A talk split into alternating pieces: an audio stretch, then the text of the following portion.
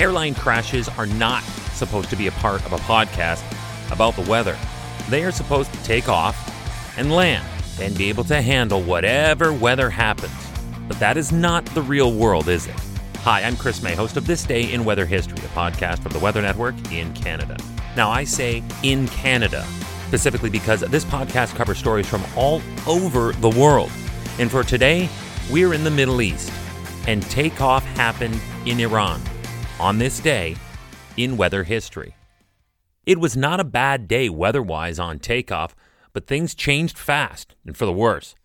We are back in the year 2001, and this Faraz Qeshm Airlines Yak 40 was a short haul trijet that was on its way to Gorgan Airport from Tehran Mehrabad Airport in Iran.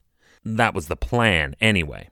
The overarching plan, aside from the standard flight arrangements, was something actually more special. And this flight was the linchpin in that destiny. I'm getting to it. Those aboard were part of a delegation to inaugurate the opening of the final destination, that Gorgan Airport, according to Golestan Province Governor Ali Asghar Ahmadi. This flight had those on board who would effectively land and thus signal the opening of a brand new airport. Then the inauguration would follow right there on the tarmac. Yeah, this story gets more tragic when you factor in that detail. So this flight did take off successfully from Tehran Mehrabad Airport about 6:45 in their otherwise clear morning. Proceeded northeast to the Gorgan Airport with a crew of 5. There were 25 passengers. Among the passengers was Iran's transportation minister Ramin Dadman, along with an assortment of other high ranking ministry staff, as well as six members of parliament. That made 30 people on board.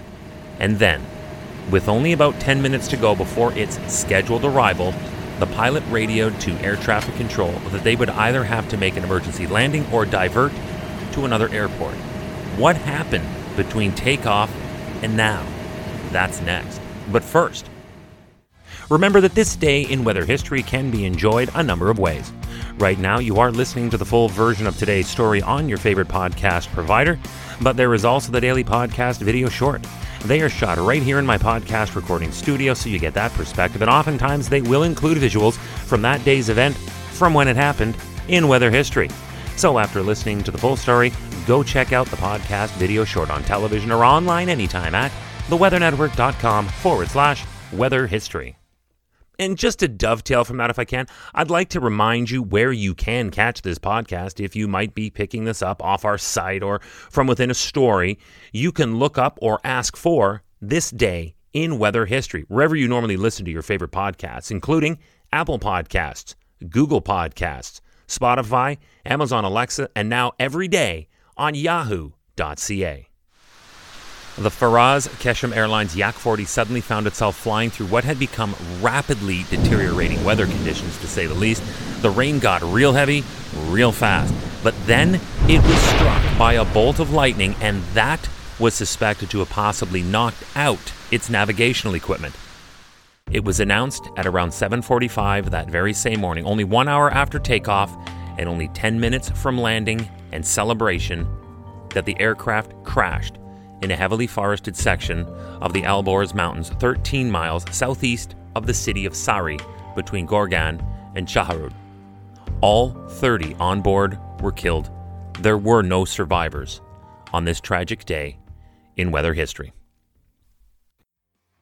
Tomorrow is May 18th, and we're going to travel together back in time to an event that was so massive it initially took out the entire Pacific Northwest of the U.S but it was very clear that this was a bigger atmospheric story that was about to affect Canada very badly, and then the rest of the Northern Hemisphere.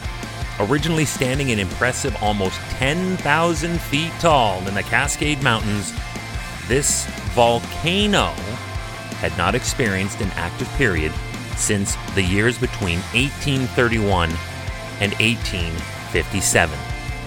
That good luck comes to an end tomorrow on this day in weather history with me, your host, Chris May.